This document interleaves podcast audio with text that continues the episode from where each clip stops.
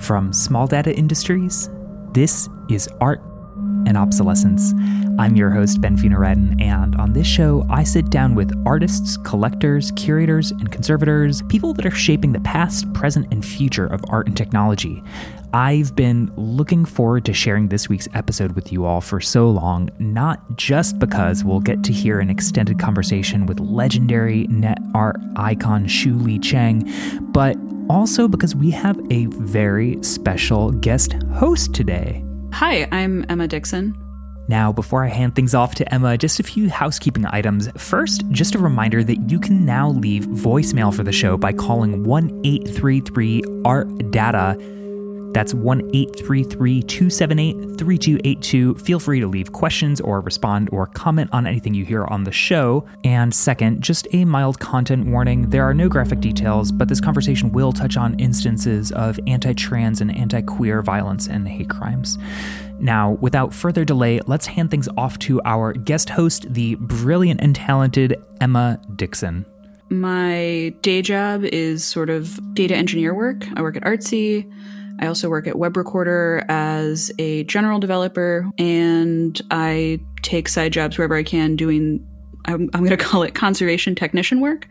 Um, so I'm really interested in digital art, time based media, electronic art, whatever you want to call it. And I've worked on several teams as sort of a technician on conservation efforts and archival projects, and that's sort of where my passion is. So I was a part of the 2017 team between NYU and the Guggenheim that restored Shu Lea's 1998 to 1999 work, Brandon. Brandon is a sci-fi road trip take on the life of Brandon Teena that uses audience interaction in a couple of points um, and draws really heavily from court transcripts of other hate crimes against trans and you know sort of LGBT people in general so it takes from court cases, medical records, and sort of historical records of trans people, and it weaves that all in together into a road trip. That's the general idea.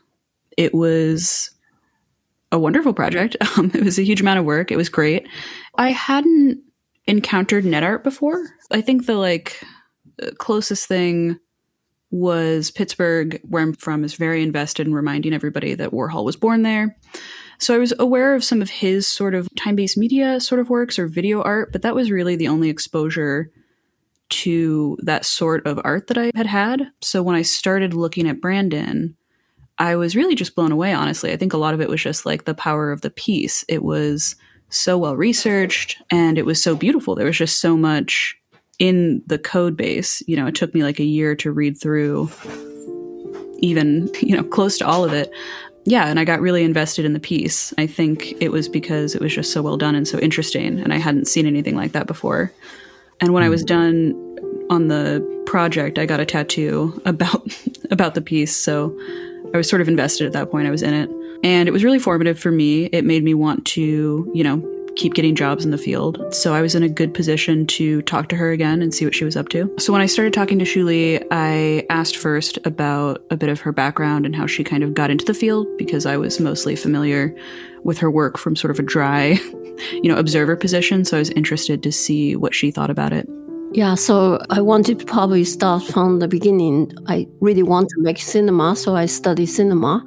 At the same time, it was late 70s, early 80s. So this was really the beginning of the portable video medium became available or accessible to many artists. But the 80s is also quite a time for a lot of protests. So we were always using these portable video for documenting on the street.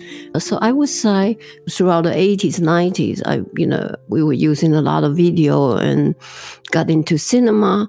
At the same time, the early 90s is the web, the web, the internet became available. So this is the time I sort of jumped onto the superhighway got diverted and became calling myself homesteading cyberspace or squatting the server, whichever server I can find. So, in a certain way, by the time I made Brandon 1998, 1999, it seems like a good time to say goodbye to the web, you know, pretty much by 2000, I kind of got into the post net crash kind of period. So at the moment, fictionally, I created a bionet, which is built inside human body and occupied by the Genom Corporation, which is a biotech corporation.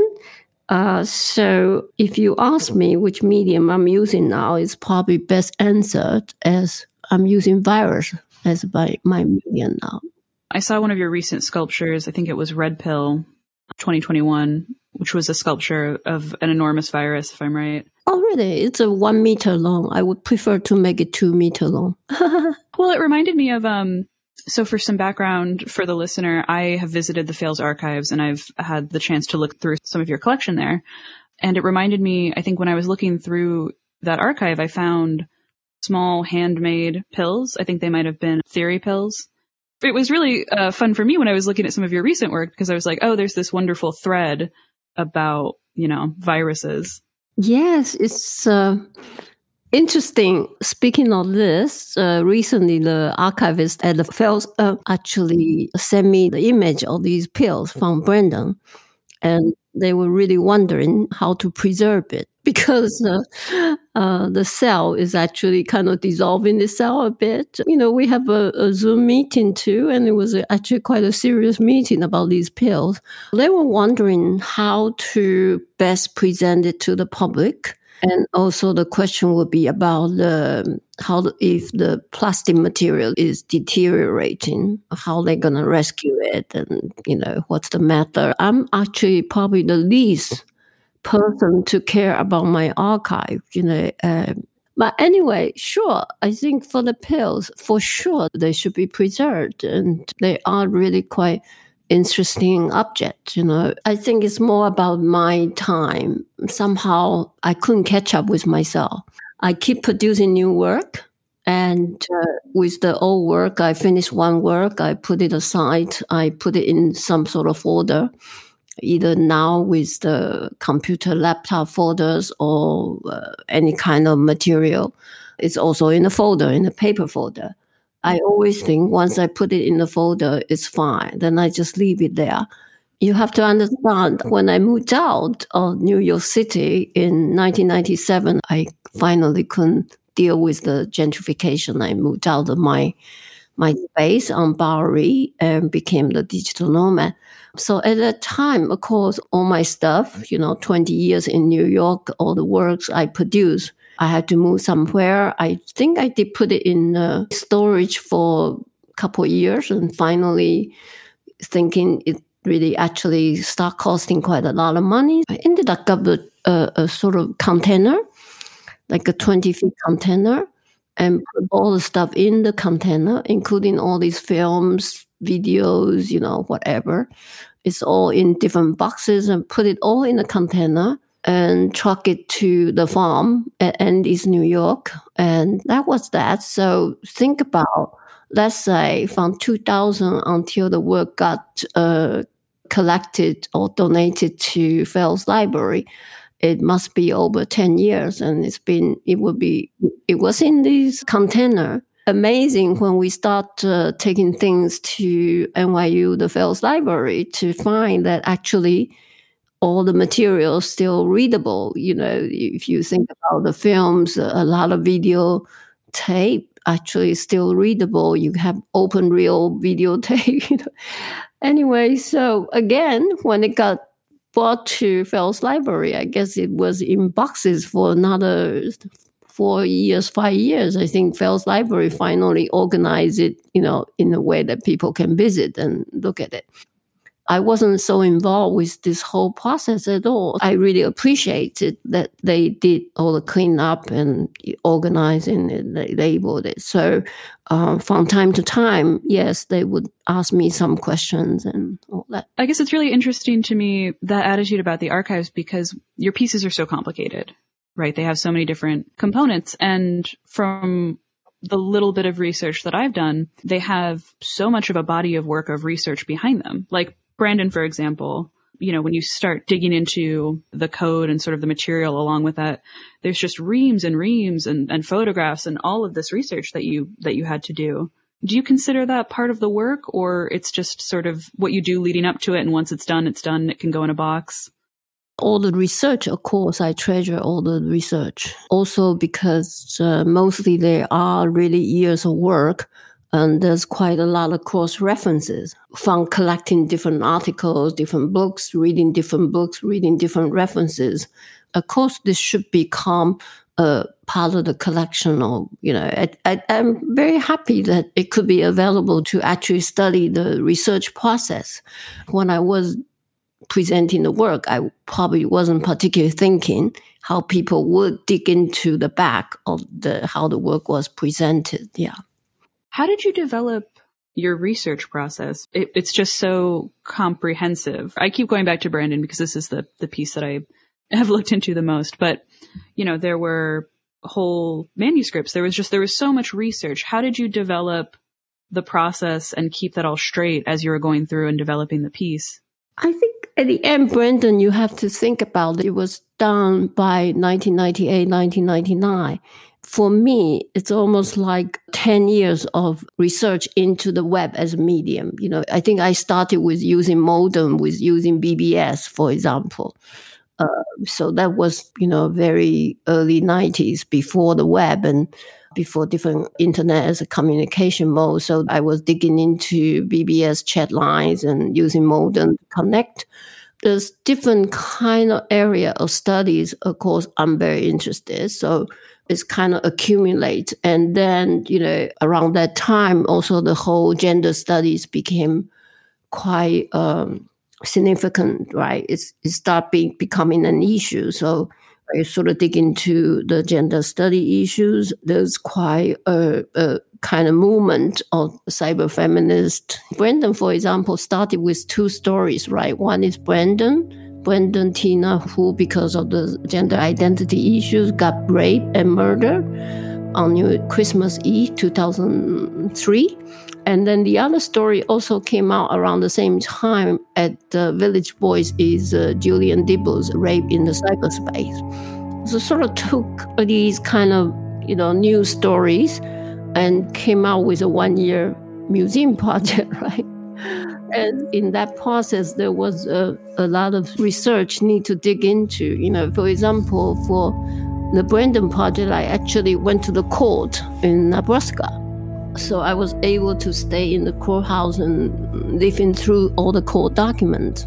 Uh, same with, you know, I really want to take the, the highway, uh, the Nebraska highway, because I, I kind of have this proposition about if Brandon would ever got out of Nebraska, maybe he would have a different fate. You know, you, you know how at that time a lot of homosexual uh, would actually get out of the middle town or uh, middle America, go to East Coast, West Coast.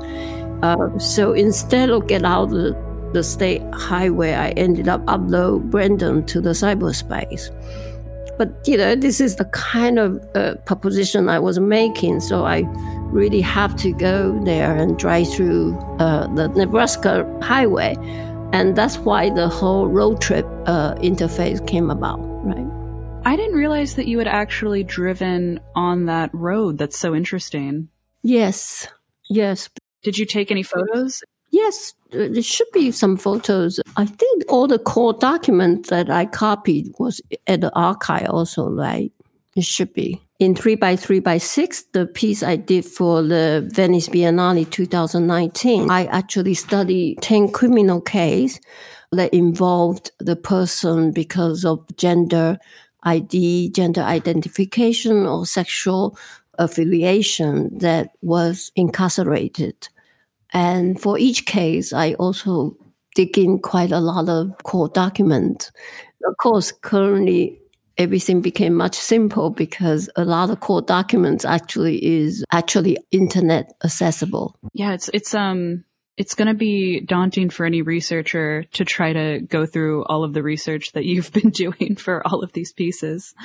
It's really an incredible corpus of work. So I'm interested, what is important for you when you're documenting a piece, when you're, you're sort of writing down what people should know about a piece, what's important in preserving it? I'm so bad. I'm really, actually, really bad. There are always manual that I prepare for the installation. For example, for Baby Love, it's quite a technical, complicated piece uh, with upload of the love song, Wi-Fi transmission live in the museum. Each teacup moves and you know each wheels moves that you can sit people there was quite a bit of maintenance issue so that we actually have the manual for how to maintain the work during the exhibition because that piece also at the end traveled quite a few countries or quite a few different museums and festivals. So uh, for that piece, there was manual. So there's that. For example, three by three by six, the Venice exhibition I didn't get to have it collected. And I actually have so much materials, including all the different construction, instruction, you know, these materials that I have not quite organized all of them. But of course, all the, you know, I do work with a crew of different technician programmer they all together put into different manual to about how to operate it how to maintain it uh, so mostly I am probably very careful about these. You know, I have to make sure any of my work during the installation is running well. So in terms of manual operation manual, how to open, how to turn on the installation. I don't know if you know this about like how an artist does these kind of work. You know, it doesn't matter how complicated the technical you are doing at the end, when you install in the museum, you have to design the so-called like kind of one button operation. You know this. The technician in the gallery in the museum, they can really turn it on and make sure it's all running. And then you have all these in case of kind of situation. So this is probably much what I can do, you know, what I was doing, but uh, I wasn't really paying attention about how it get preserved throughout my career, I did lose quite a lot of different installation because there's no way to uh, keep it, and so it had to be destroyed, you know, for different situations. So it happens, and uh, of course, I have to kind of assure myself, say, yeah, it could be reproduced, you know. But when the work is not collected, I really have. Uh, no way to keep it. You know, like for example, the Locker Baby project, the first edition is actually baby play, which was like a giant football field. It would be impossible to keep it, and it would also not be possible to ship it back to America to me, you know, so we have to destroy everything. Another piece, uh, bowling alley, uh, that was uh, at Walker Art Center. At the moment, Walker Art Center claimed that they actually collect uh, bowling alley, but they only collect the web version in a way. So the actual installation also got destroyed. Yeah. I want to ask a specific question about some of your net art pieces. Net art is obviously, you know, specifically vulnerable in a lot of different ways. And you've had one piece restored or, you know, translated from Java applets to JavaScript. How do you feel about some of your other pieces? Would you like to see them restored or this is one of the questions I have also for myself and actually gets me nervous or sleepless sometimes. I was very lucky in a way. When I was doing Brandon, I was working at Waag in Amsterdam. And Waag is actually a very well organized new media space. So immediately I got there, they pretty much give me a team. You know, they gave me a team with a designer, interface designer, a graphic designer, programmer. It was quite a team and everything works really amazing. You know, I do the actual installation. I got a sculptor to collaborate and I had two curators work with me. So it was a very huge project and in a certain way it, it was well done in that sense. You know, you have this project like a film production. After that, I didn't have this kind of facility or studio that I can work with. In 2000, I got the commission to to do a project. It's actually a kind of a woman project that's gonna gather together at Hanover in Germany, and they asked me to make the project. So I want to do this project called Carry On. It's about the suitcase, Carry On suitcase, or the migrant uh, woman who came to Germany with all these suitcases. So I really want to be able to examine the suitcase. What you know, of course, it is going to be makeup, right? So you kind of I invite different migrant women to make up a suitcase of what they would bring uh, with them when they come to the new country. At that time, I thought that we have the collaboration with the airport, and so I was going to put these installation at the airport and really put the put the carry on through the surveillance belt. You, you, know, the scanning of the suitcase image, I would, you know, feed it live onto the internet. Mm. I really love this concept. So this was in 2000. Yeah. And because it's a German project, and I couldn't figure out how to program in live, and also I actually have to go through the uh, the German system to see if the organizer can give me the support from the airport and uh, also from the scanning machine company that I am able to basically hack into the surveillance camera to be able to fit into the internet.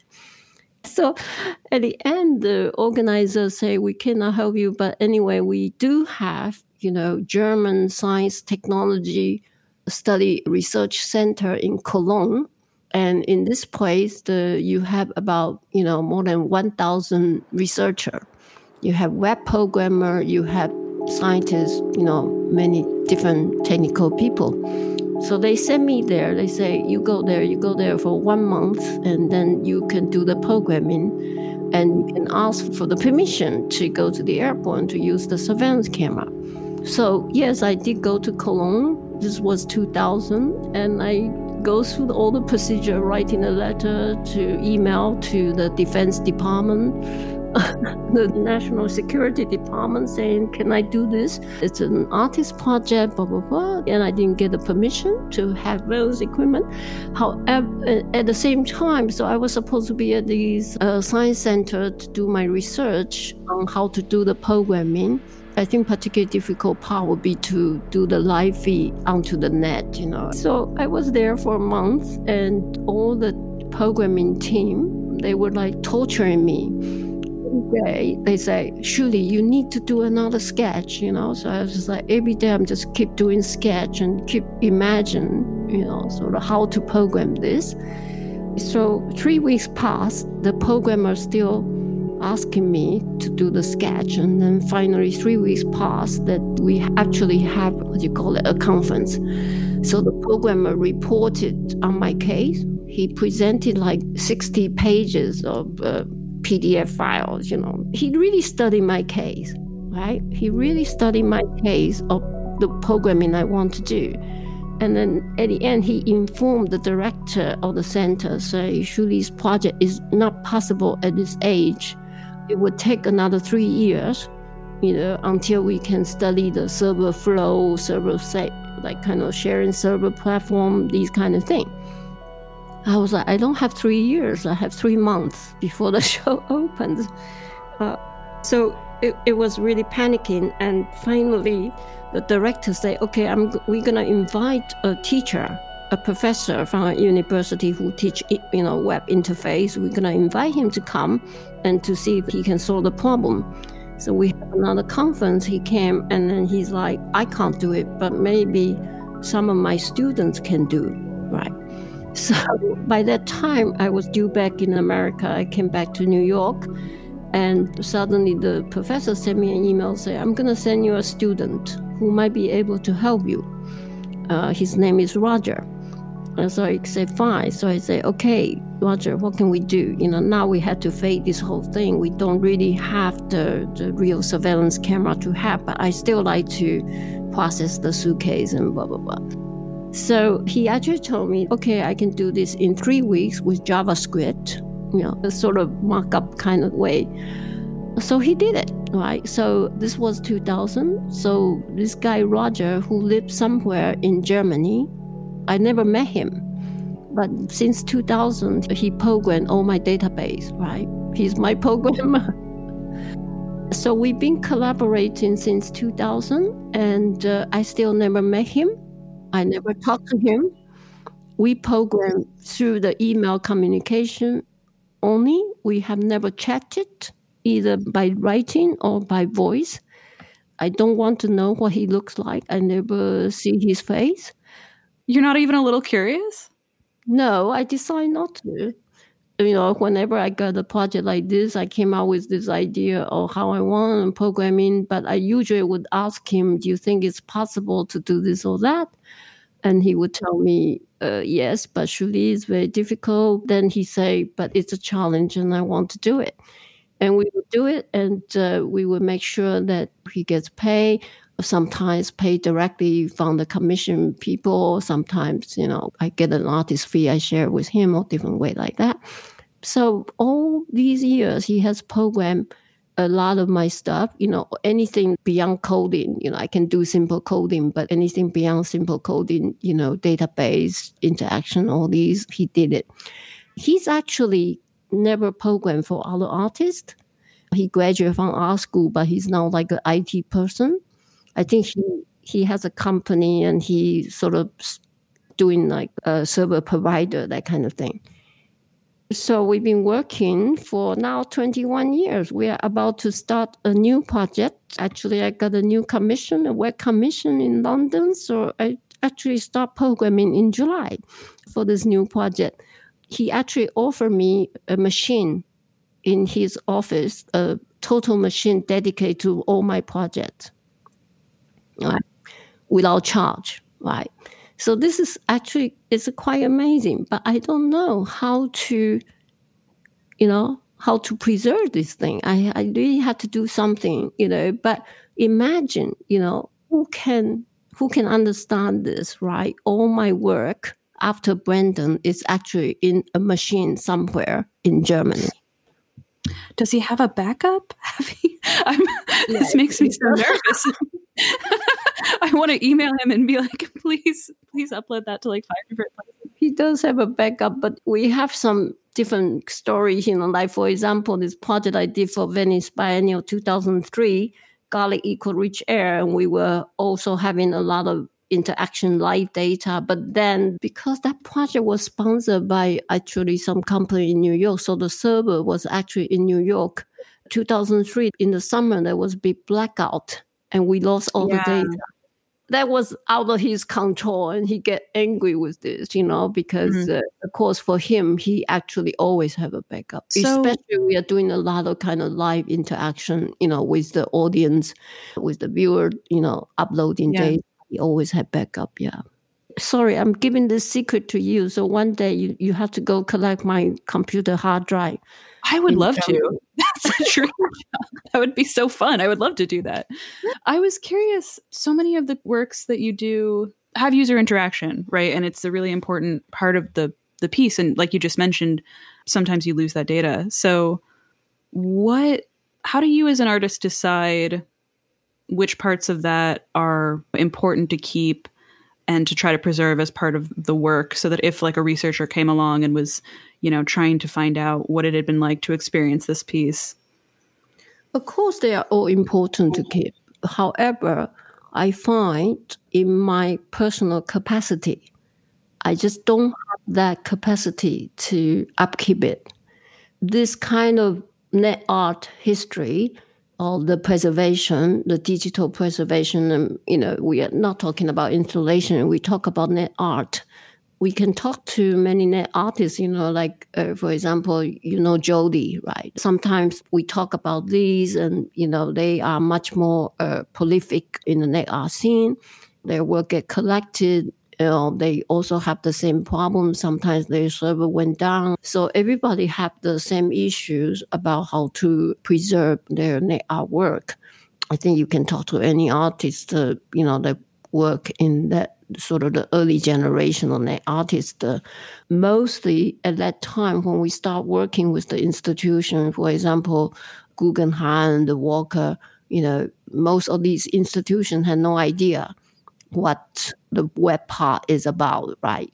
Of course, the, the Guggenheim, for example, Brandon, you know, in the beginning was a, a commercial server sponsor and they sponsored it for three or four years. They, they decide they don't want to sponsor it anymore. So they return all the materials. You know, I was able to get a copy of all the materials and then I sent it to Guggenheim. You know, officially it was a, a, Guggenheim collection, but then again, there was no department to deal with this. So yeah. at that time, the Guggenheim gave it to the IT department, uh, and you know, every day they would worry about the security issues, but I still have to have the password to the server. You know, and it's very easy that you can designate my assets without me getting to your IT business. uh, this kind of thing, right? I think it was in IT department for another few years before, you know, there was attempt to restore it, you know, and then finally working with uh, NYU with you guys, you know. But uh, it's quite a interesting story if you think about, you know, the the process of how, most of the institution doesn't have that capacity to upkeep a website even when they commission and all they collect it, you know. Well, it's so difficult, right? The web moves so yeah. fast. And, and you mentioned JODI, and, you know, one of my favorite pieces of theirs is the famous one where, you know, it's JODI with a bunch of eyes. You can inspect it and you can see the diagrams of the giant sort of alien airship. But mm. I was re looking at it recently and I noticed something that I hadn't for, you know, all the other times, which was that they also use the blink tag pretty prominently in the site if you look at the code. Mm-hmm. And that's, of course, been deprecated. So I sort of realized, looking at this for like the 20th time, that I had been seeing it wrong for, for years. So I, you know, injected some JavaScript into the browser and saw it blink for the first time. But it's just so difficult to keep up with pieces that are delicate like that, which is why I'm really curious what you sort of personally think about your own pieces you know, the process with the Guggenheim was a sort of translation. You know, it was been re-rendered in JavaScript. Do you feel that that's an approach that you would take with some of your other pieces that use Java applets, or do you have, you know, yeah. a pie in the sky vision? No, no. Actually, a lot of these small pieces you saw that listed on my website, actually Roger also programmed it, and of course he knows he can fix it. And uh, however, we don't really have a budget to do it. As you know, that it would be such a, a, a different uh, operation and different work. Sometimes I need to get access to the old website and we could do some quick fix. I don't know if you know about this project recently. It's 2014, actually called Composting the Net. Have you seen this piece? I, I it actually kind of taking all the archive from mailing list you know, it's almost like an old tradition thing. It's like there's a lot of mailing lists for the new media studies, like the Nettime, the Spectre. In New York, we have the thing. So there's all these different mailing lists. For me, it's a treasure. You know, a lot of artists use it as a platform to exchange news, and you know, I guess it's kind of before Twitter you know, we, we announce our event on Spectre. Spectre is more Europe based, for example. So we announce event on Spectre. So all these mailing lists has been existing since 90s, for example. Their archive is totally available, you know, and of course there is very good archive on their website. Usually the archive you can search it by date, by subject, by a person who contributed. So composting the net actually takes these archive and scramble, yeah, scramble the words and kind of dropping all the words onto the ground. And at the end, small sprouts actually coming up from the ground. You know, I had this idea and I want to do it. And of course, I have to check with Roger, you know, the possibility of retrieving from the server of all these archives. And because they are open archives, it's totally accessible. However, this work is also depending on if the archive server is up or down, right? So so at different time we could have that issue if the archive is down. Do you have like a plan for that? You know, like you can you can sort of see the future coming where these archives are down do you have a plan to switch to a static version or will you cross that bridge when you get to it? I actually simply do not have time to worry about this. I I think you know somehow I keep creating work. I'm right now preparing for a feature film. So this is like my biggest endeavor at the moment. At the same time, I have all these little projects that cannot seem to go away. For example, in London, this art project offered me to do public space, and they really wanted to be public space interaction website. And I really like the idea that I wanted to do a, a simple website, particularly kind of reflecting on the pandemic. So I put together a proposal and it's fine. So uh, it should come out in September. I make sure I send you the, the website. You know, so again, it's like a whole new project. And I'm also making another website, which I'm hoping I am actually. No, I'm excited. Honestly, I'm excited because I really like your your net artwork in particular. I'm really really fond of. So I'm excited that you're doing more stuff. Yeah, but then it's like, you know, of course, the reason I'm working with programmer also because these are the people who you are really doing research on which application right? You know, Flash is out for sure. you know, which application is workable, which software can be used. You know, sometimes I would talk to Roger. He would say, "Oh, surely that's too old." You know, you know that kind of thing. I was like, "Oh, yeah, yeah, yeah, yeah." But you know, conceptually, what do you think? And then he would say, "Yeah, yeah, yeah, it's okay, it's doable. It's a bit difficult." I think between me and Roger, the the main debate is how much uh, compromise I'm willing to take. There's really always different language, you know, different software language can be used, and I really myself does not really have time to go into that research or update myself, but I'm really relying on uh, the programmer who had this knowledge. Uh, I think Roger only worked with me and still working with me because every time I give him a concept and he always find it so interesting that he still feel you know it's for him more like a challenge that he does it that sounds like a really yeah. fun collaboration that sort of makes me think of one question i wanted to ask you which was like what do you think the best thing to do about link rot is I was curious recently and I sort of went through a lot of the Artport backlog on the Whitney to see how many yeah. of the sites were still at the URLs that they claimed to be at. And a lot of them aren't. So I have I have a list of, you know, where I've written out all the sites that don't link to where they're supposed to link anymore. You know, it's a danger for NetArt. What do you think? What's the best thing to do in that situation? Do you move the piece? Do you keep it? What do you do? Of course, for my own work, uh, any URL I have control of, I would update it, you know, but the whole world, the URL or the whole world is changing so much how could you ever update all these links? Of course, sometimes, for example, my film website doesn't exist anymore, but uh, okay, you can find it in a Wayback Machine, right? You know, again, it's just another process. Yeah, but it's out of control, right? How are you gonna go back to all these links that you link? Yeah, I don't know. I always wonder if artists just move them. If, you know, say the URL is bought by somebody else, but you were putting your piece there and then they let the d- domain name lapse. I always wondered if people just put it up again at a different URL. Yeah, I was thinking I should probably stop buying domain. I went from like a server squad to, you know, like before I really feel like all my project, I don't really want to have server or my URL. It should always squatting the institution, so brandon.guggenheim.org or whatever. And then I got into a period of panic and I stopped buying all the domain names, you know. So now I probably have like 20 domain names that I'm paying.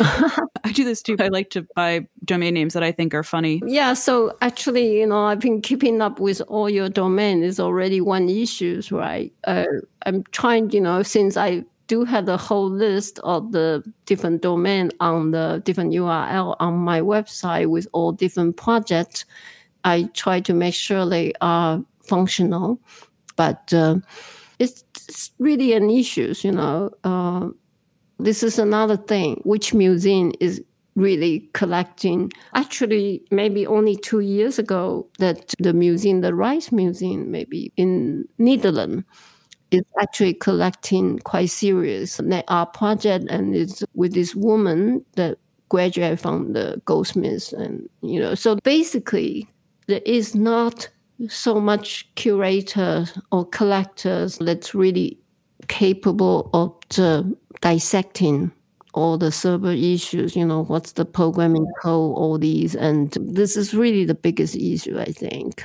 Even right now, you know, you think about this whole NFT craziness, right?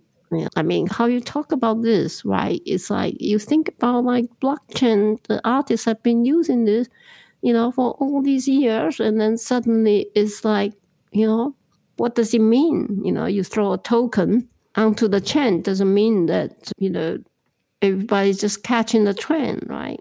Yeah, it's been weird. I don't know that I understand how NFTs work, or maybe I do and they just still don't make sense. But it's been complicated to try to follow it.